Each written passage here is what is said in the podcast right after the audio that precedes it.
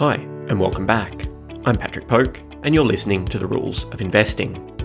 The Rules of Investing gets inside the minds of leading investors, economists, and industry experts, and it's brought to you by Livewire Markets. Today's guest is Katie Hudson, Executive Director and Head of Australian Equities Research at Yarra Capital.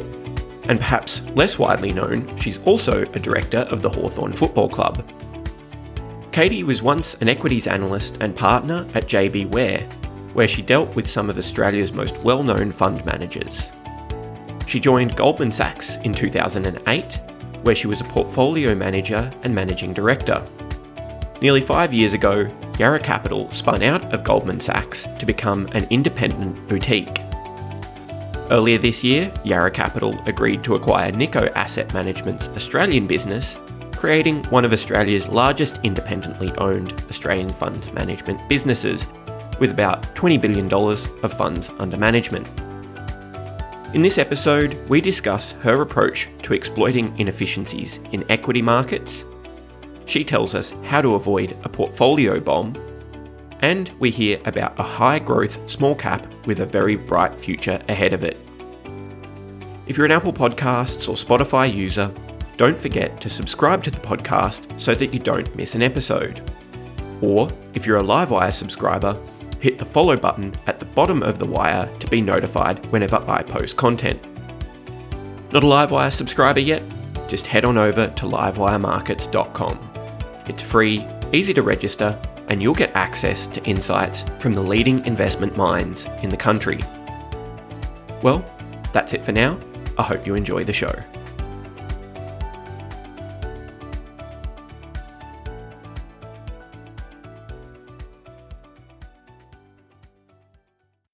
Katie, welcome to the show. It's great to finally be chatting with you. Thanks, Patrick. Great to be with you today. I understand you've had a bit of an interesting journey to where you are today, and um, going back a bit, bit of time when you were working on the sell side, you had the opportunity to work with and learn some from some pretty interesting investors. Could you tell us about that and maybe share some of the insights and lessons that you gained from that period in your life? Sure, thanks, Patrick. So I, I started my investing career um, on the sell side, as you mentioned, and worked alongside and with some really interesting people as clients. So I had the benefit of uh, some of the um, clients that I had were the founders of companies like Cooper Investors and Greencape and Paradice, all the people I would characterize as being really smart investors. Um, I think they learnt I learnt more from them than they learnt from me, um, but it was a great learning environment. I also had the benefit of working with a team at what was then JB Were, the number one rated uh, analyst team in the market. Uh, and I was a young analyst uh, and I learnt an enormous amount from those people.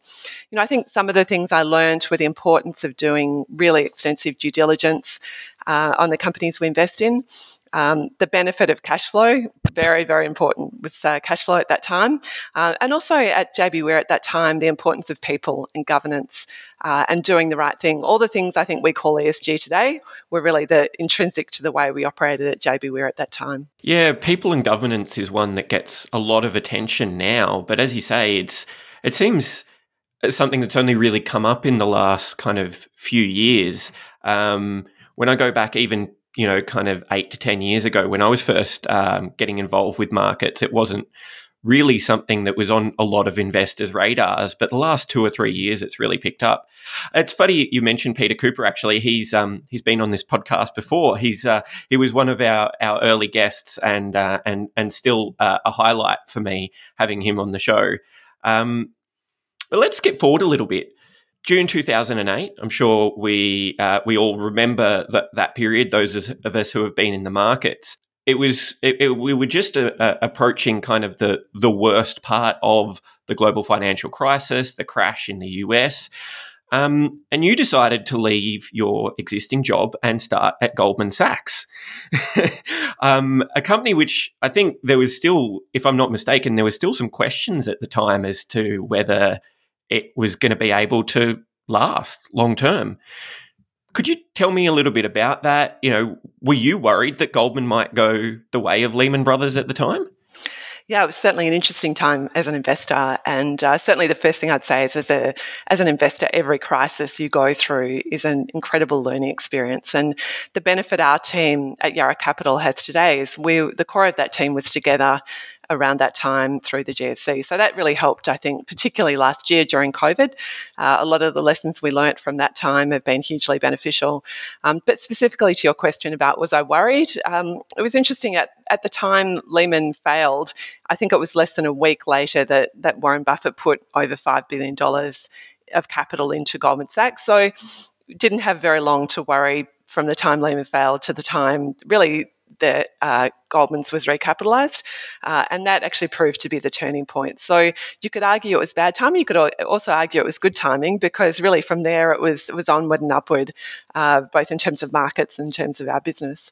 Yeah, if I uh, if I recall correctly, actually no, I know the exact date that uh, that the market bottomed. It's a very famous date, isn't it? It was March 9th, March 9th, two thousand and nine. So yeah, you would have only been what like six or nine months from from the bottom there, which I guess would have been, as you say, not a bad time to be getting started. Let's talk about Yarra Capital. It's I, I, I can't. I'm not actually sure exactly when it started, but I know that it that it it is one of the lo- longest standing boutiques in Melbourne and I think in the country. If I'm not mistaken, I think it goes back to the early to mid 90s. Is that right? Yeah, so Yarra Capital actually was formed as a business only four and a half years ago, but the team has been together for more than 13 years. So, um, you know, as a team, we've been together for a long period of time. Um, as you mentioned, we were together at Goldman Sachs Asset Management, and then four and a half years ago, we did a buyout of the business from Goldman Sachs uh, and became Yarra Capital as a separate entity. So, yes, a long time together, uh, but a relatively young business um, in its current um, form. Ah, that makes sense. Uh, that's. Uh, I, I, had seen that some of the, uh, the, the performance history of sev- several of the funds went back a lot further, so I was a bit confused for a moment there when you said uh, only four and a half years. So you've taken some of those funds from your previous employer and you you did a management buyout, did you? Is that right? Yeah, exactly. So those funds uh, have been together, have been formed, uh, you know, as you said, for a long, long period of time, uh, long track record, and, and the team's been managing them for for a long time as well. So today we're, you know, we're a business that has um, over twenty billion dollars post uh, the recent acquisition of Nikko Asset Management. Um, in terms of the Yarra Equities team, um, we're very much long term fundamental investors, um, very much focused on the due diligence um, in the companies and industries we invest invest in. Uh, and we do over 2,000 company meetings a year uh, to undertake that due diligence. So, you know, really, um, really strong track record and um, a really sort of um, heavy focus on understanding the businesses we invest in. Well, tell us a little bit about the about that. What are some of the strategies and the approaches that you use in your own investing to try and, and you know exploit some of the inefficiencies that you find in the markets? Yeah, so I'm I sort of run the the small cap money. So my big focus is looking after uh, you're investing in small cap uh, companies, uh, and in small caps, I think one of the really big inefficiencies in the market today is actually what I'd sort of characterise as time frame, uh, and that is you know we think there's over thirty percent of money invested in small caps today that's focused on quant investing, on index investing, or passive investing. So it's chasing that short term momentum, uh, and we think there's a really big inefficiency by focusing on the longer term, by focusing on long term industry trends, on long term valuation opportunities um, that we can exploit um, to take advantage of, you know, the, a big part of the market that is very short term focused. Uh, and by having that longer term time frame, we think we can buy some really good companies at times when the market is very much short term focused and COVID last year was a great example of that. You know, it was a really uh, very short term driven market. Everyone was focused on the last data point, uh, extrapolating that, and I think that had um, that created a lot of opportunities for us to buy some really good companies and to set our portfolios up for the for the longer term. So, what does long term mean to you? What kind of time frame or period are you looking at? You know, different people have different definitions of what is long term. Yeah, absolutely. So we, we sort of think about a three to five year period. Uh, so we're really focused on you know which companies can be successful over that time frame, uh, which industries will grow, uh, and thinking about valuations over that time frame, which is very different, I think, to a lot of the market today that tends to be, as I said, very short term focused uh, and super focused on that last data point. Yeah, how do, I mean, how do you go um, about valuing a business when you're looking out three, five, you know, maybe longer periods, it, it's often it's it's pretty hard to make those kind of long term forecasts. So, do you look at the valuation today and the path for where it's going to, or are you are you making you know trying to make the best informed uh, you know kind of estimates you can for where a, a business or a company might be in three to five years time? Yeah, I think that gets back to that due diligence I mentioned earlier. You know, really helps you build a picture of the long term trends for that company and the industry it operates in. Um, having a really strong level of conviction about um, the economics of the industry, how sustainable that company's position is, and then using that as a basis to really understand the cash flow. Uh, and I think that's a really uh, undervalued skill is truly understanding the cash flow generating capacity of a company.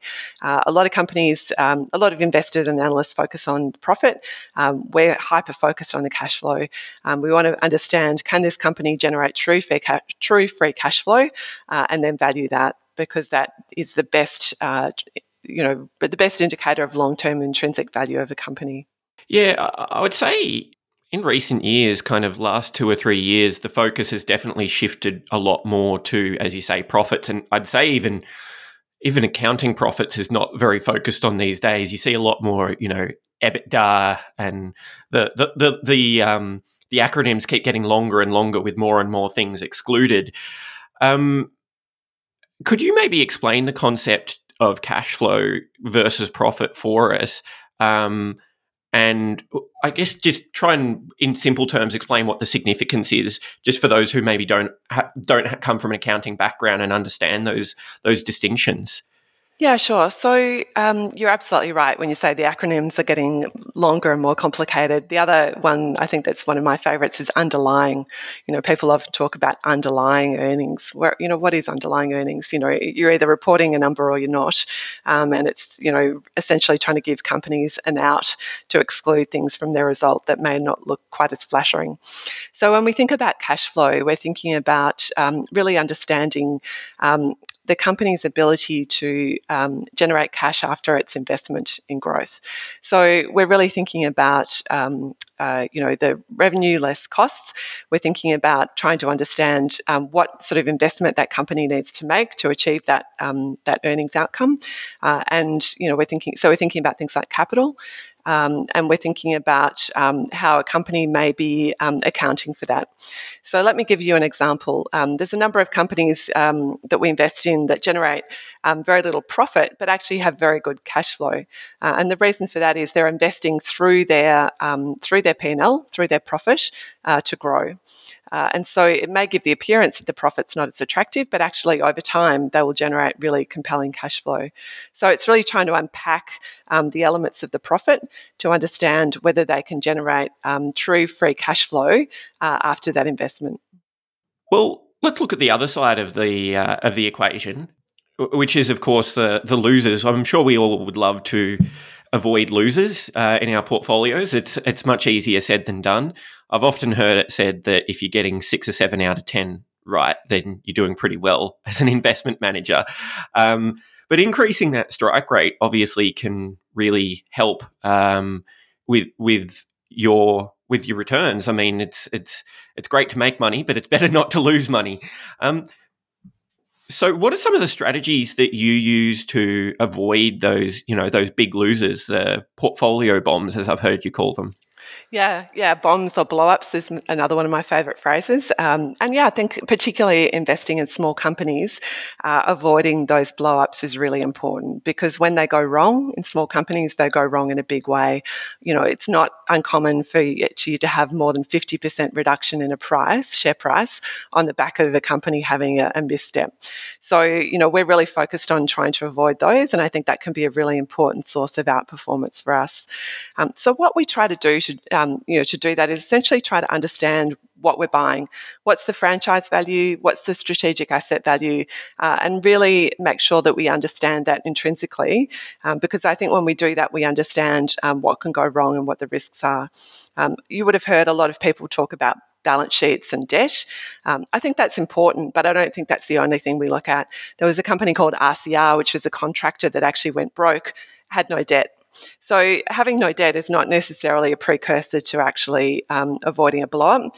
Uh, in their case, they actually had very low margins, um, they had very large contracts um, and commitments, and they had a lot of bonds and performance guarantees um, that meant when things went wrong from a productivity point of view, they were on the hook. And as a consequence, even though they had no debt, they went out of business. So for us, it's about having appropriate levels of debt for the type of company that you're investing in.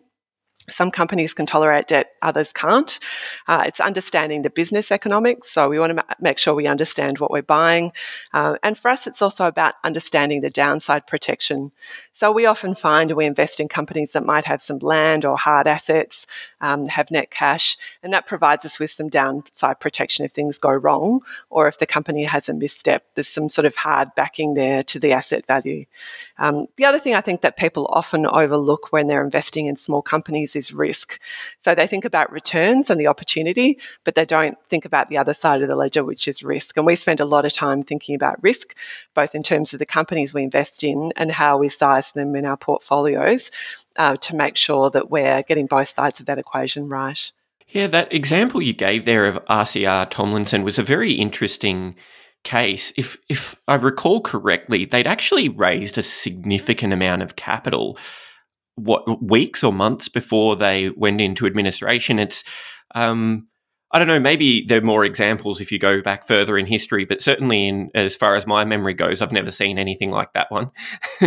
yeah, but I think that just speaks to just making sure you understand all the elements of the economics of the business uh, and what's on balance sheet and what's off balance sheet, and was what was off balance sheet that caught people off guard uh, and you know really was the undoing of that company. And you're exactly right; they raised capital.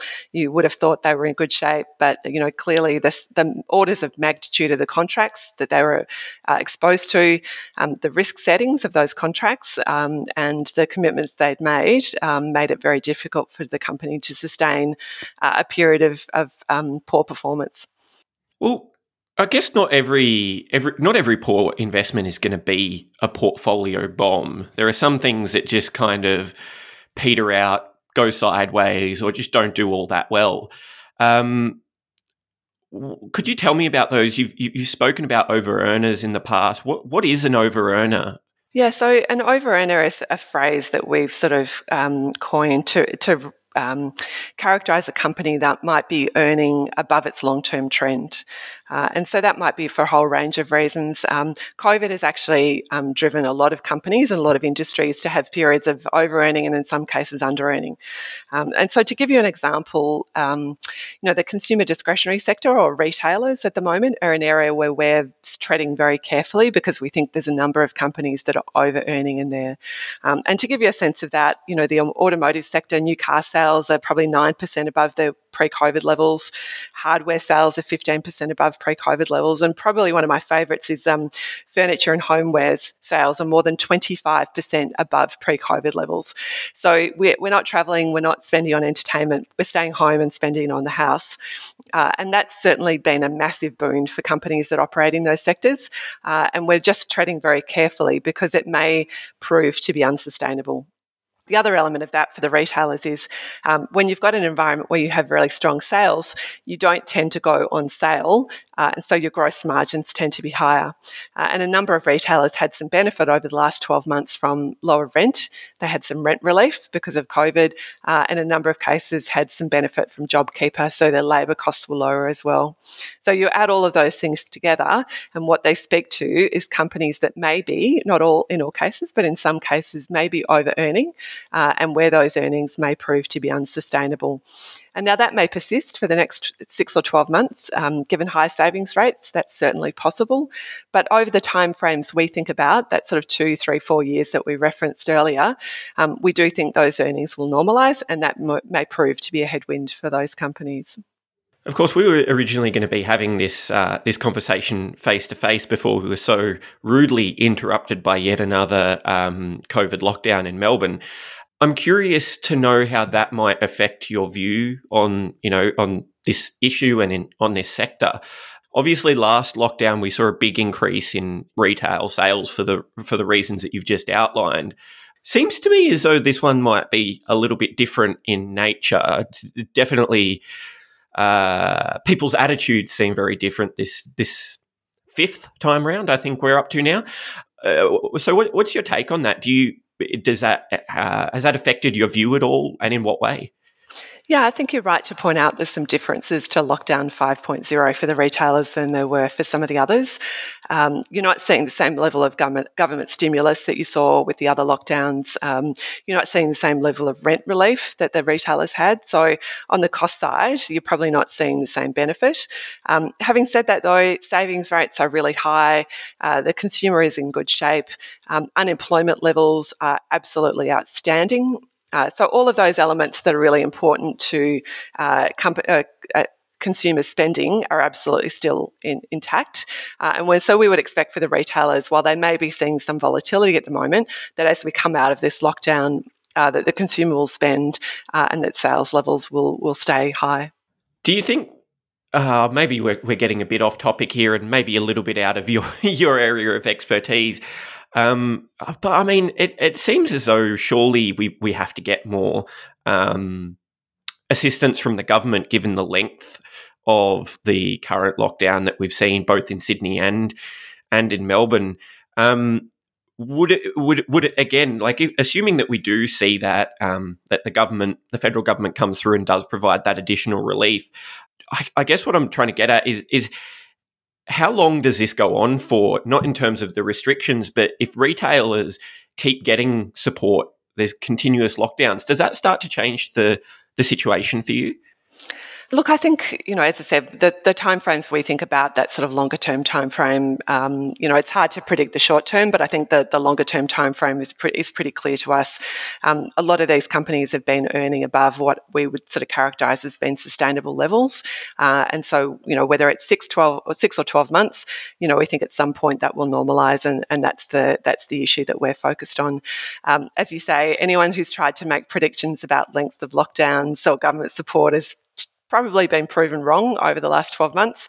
Uh, so we're not, we're not in the business of trying to forecast those. Um, we're trying to, you know, we're in the business of trying to forecast um, out over a time frame that we think can make sense for our investors. Well, let's, uh, let's move on to a different sector. Um, technology is while it may not form a massive part of large cap portfolios, it, it, there's a fairly limited amount of tech stocks in the in the ASX 20 and 50. Um, in the small cap area where you operate, it is a much bigger portion of the of the index.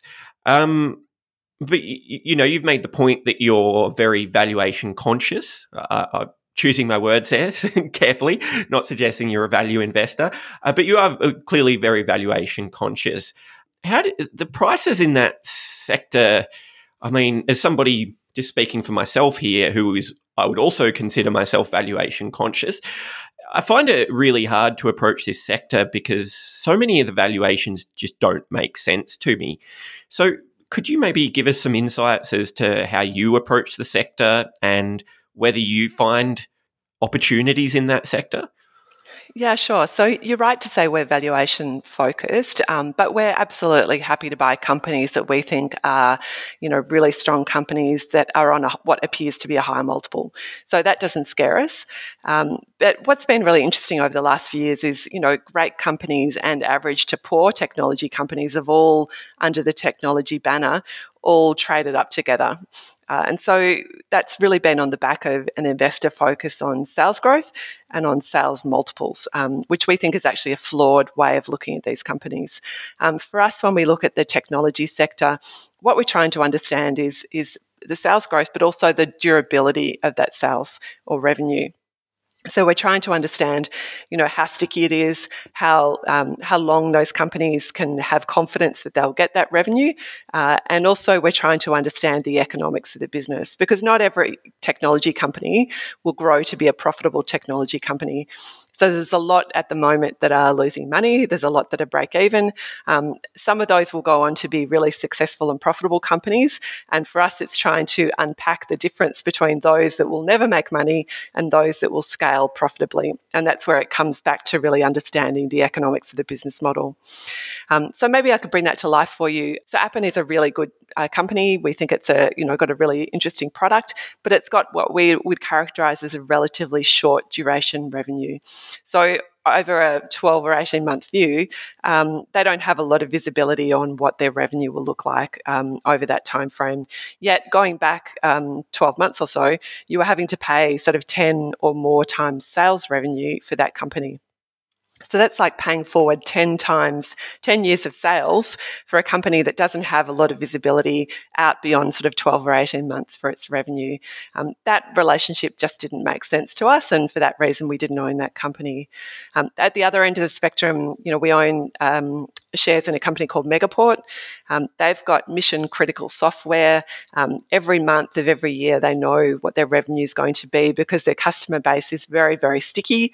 Uh, they pay month in, month out, uh, and their churn is extremely low as a consequence. So we know with a very high degree of confidence on a one, two, three, four year basis what their revenue will look like and that's what we would characterize as being very durable revenue. Um, it's also very high margin revenue. So the economics of the business um, are really compelling as they grow.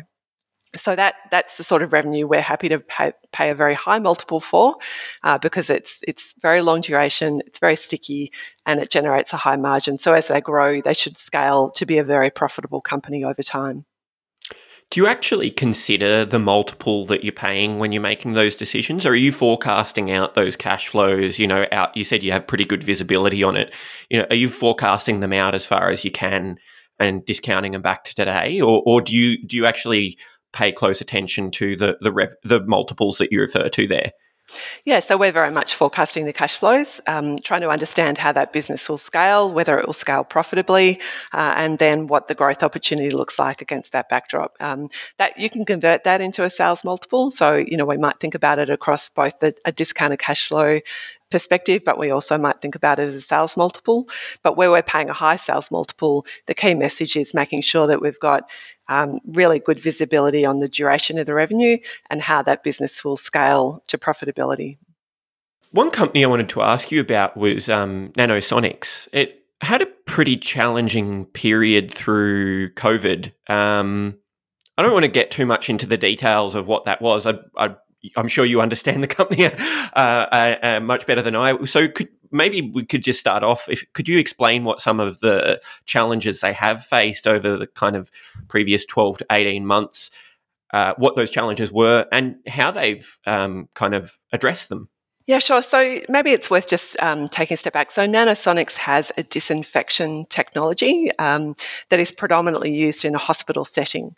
So um, they're the market leader in, with this technology. They've got a really strong business in North America, and they're rolling out in Europe, in the UK, and and uh, about to start rolling out in Japan. So a really a global um, technology opportunity. Um, but as you can imagine, when COVID struck, um, they need access to hospitals to uh, both sell the product and install it. Uh, so access to hospitals was um, super restricted uh, during the last 12 months. And of course, that's had a big impact on their ability to sell the new device um, and access the hospital. So, what we're seeing now in the Northern Hemisphere is all of that is, is changing. Uh, access to hospitals is reopening as people have been vaccinated. Um, uh, the Northern Hemisphere economies are getting back to business, um, and they're now getting that access to the hospitals and growing their revenue again, uh, which is what we'd expect to see. So, that's a really good example of actually that time frame inefficiency we talked talked about earlier, where uh, you have some short term um, impact on the business that's not changing the longer term opportunity. Um, from our perspective, there um, that revenue is deferred, not lost, uh, and so we think they will absolutely regain that over time. And where the share price is weak, on the back of everybody focused on that short term disruption, you know, that feels like a great opportunity to, for us to buy a really strong long term growth franchise. Well, that actually brings us to the end of the main part of the interview. Um, but I have three favorite questions that I like to ask every one of my guests. So if you've got another probably 10 minutes to stick around, we can jump into those now. Sure, happy to. Excellent. Could you tell me about a book that you've read that has been particularly influential on your investment philosophy? What's the book and why did you why do you like it?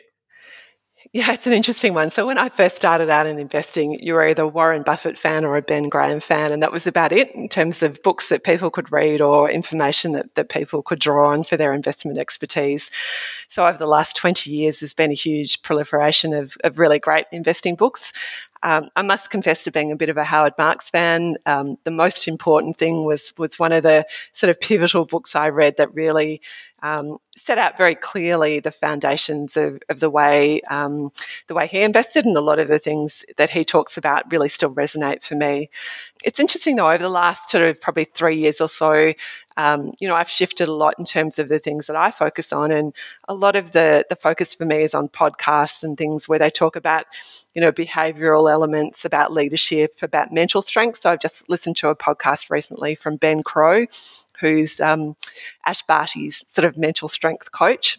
Uh, and the, the, you know the mental strength elements that he talks about are just as relevant to sport as they are to investing.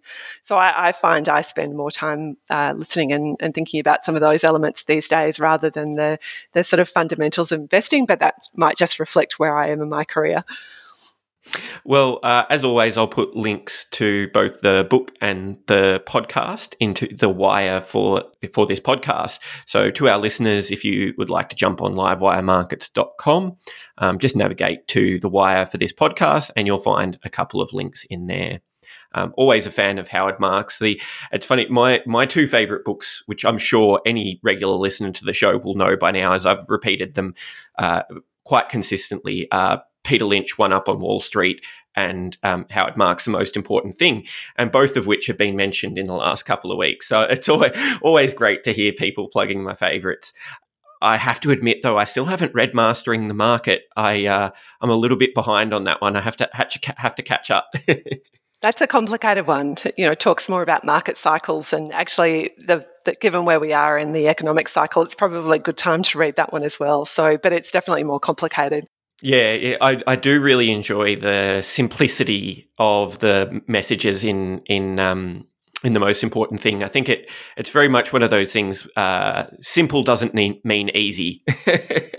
yeah, completely agree. Could you tell me about your biggest gain or loss? What were the most valuable lessons that you took from that experience?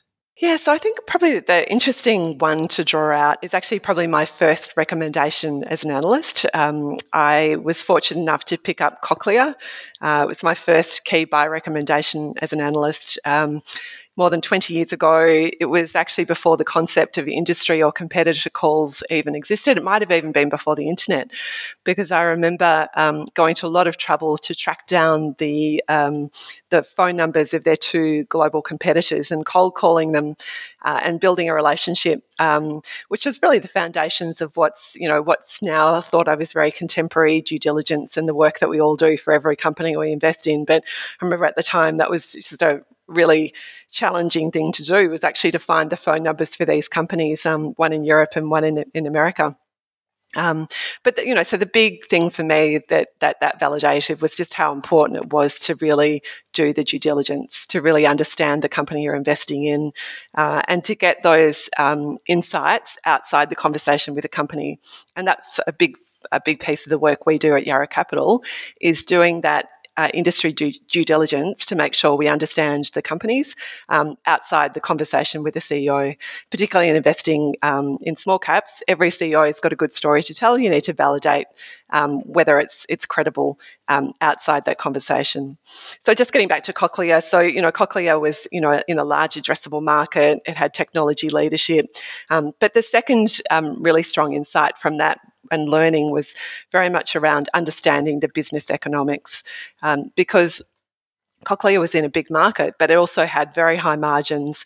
Uh, it could grow organically through and self fund that growth you'd be amazed at how few companies can do that. Uh, and what all of that added up to was a company that generated really, really strong free cash flow. It's a theme I keep coming back to today, but it's one that I think is super, super important for investors. Um, and, you know, to give you a sense of that, Cochlear today pays more in dividends than the share price was at the time when I first picked it up. So that gives you a sense of how the benefit of um, you know really strong free cash flow can then compound over time um, to be a great investment. Uh, and so that was the other learning for me was just the economics of the business and really just that first uh, experience and understanding the power of, of companies that can generate true free cash flow. I imagine it's outside of your mandate now being a small cap uh, manager. I don't think Cochlear counts as a small cap anymore. Um, but I'm curious, how long did you hold on to it for? Well, I, I wasn't in the in those days. We weren't allowed to buy the companies that we were following, so unfortunately, I wasn't able to buy it myself. But fortunately, you know, a lot of a lot of our clients were able to buy it, um, and it's been a you know obviously been a fantastic investment for them. Uh, and I've you know watched with pride as that company has, has grown over time. Um, and you know, for for young investors getting into the market, it's just a great example of buying great companies and letting compounding do the work for you. Because essentially, that's you know that's what's happened. You know that company company has compounded growth, uh, and over time, that makes it a great investment. I have one final question for you. But before I ask this question, I always like to insert a little bit of a disclaimer. Don't try this at home. We're not actually suggesting that anybody goes out there, puts all of their money in a single stock, and forgets about it for five years. This is supposed to be a bit of an exercise in long term thinking and hopefully a little bit of fun. So, with that being said, if the markets were going to close for five years starting from tomorrow, and you could only own shares in one company, what would it be? Yeah, so that is a really good question. Um, look, I think one of the best companies in the Australian market is a company called Fisher and Paykel Healthcare. They have a global leadership in a respiratory um, technology, which has actually been a big beneficiary of COVID. Um, unfortunately, um, you know they've had they already had really strong um, growth in their business pre-COVID. COVID has served to accelerate the adoption of their product if you said to me over the next one to two years, how would that company go? I think there's probably a bit of a headwind for them as they cycle that strong COVID growth. Um, but on a five year view, I'm very confident they will be a much larger company than they than they are today. Um, as I said, they've got global leadership in their technology. The market opportunity for that technology is is probably 20 times their current revenue. So they've got a long, long runway for growth and um, fantastic management, really exceptional um, manufacturing capability. And uh, I think they'll be a long term winner. But you'll have to close your eyes for that five years because, as I said, as they cycle that COVID bump, um, it might be a little bit uh, challenging for them. But on that on that five year view, um, I'm very confident they'll be a, a much larger company. It's always a hard bit, isn't it? Keeping your eyes closed because the markets don't close. Correct. Yes. Oh, well, Katie, thanks so much for chatting to me today. It was great to hear your thoughts and to learn a little bit more about Yarra Capital. I hope to speak to, to you again sometime. Pleasure. Thanks for the opportunity, Patrick. Really great to catch up and stay well. Well, that's the end of the show. If you made it this far, I hope that means you enjoyed it. So please follow us on Apple Podcasts or Spotify. Or if you're a Livewire reader, give this wire a like. Thanks for tuning in.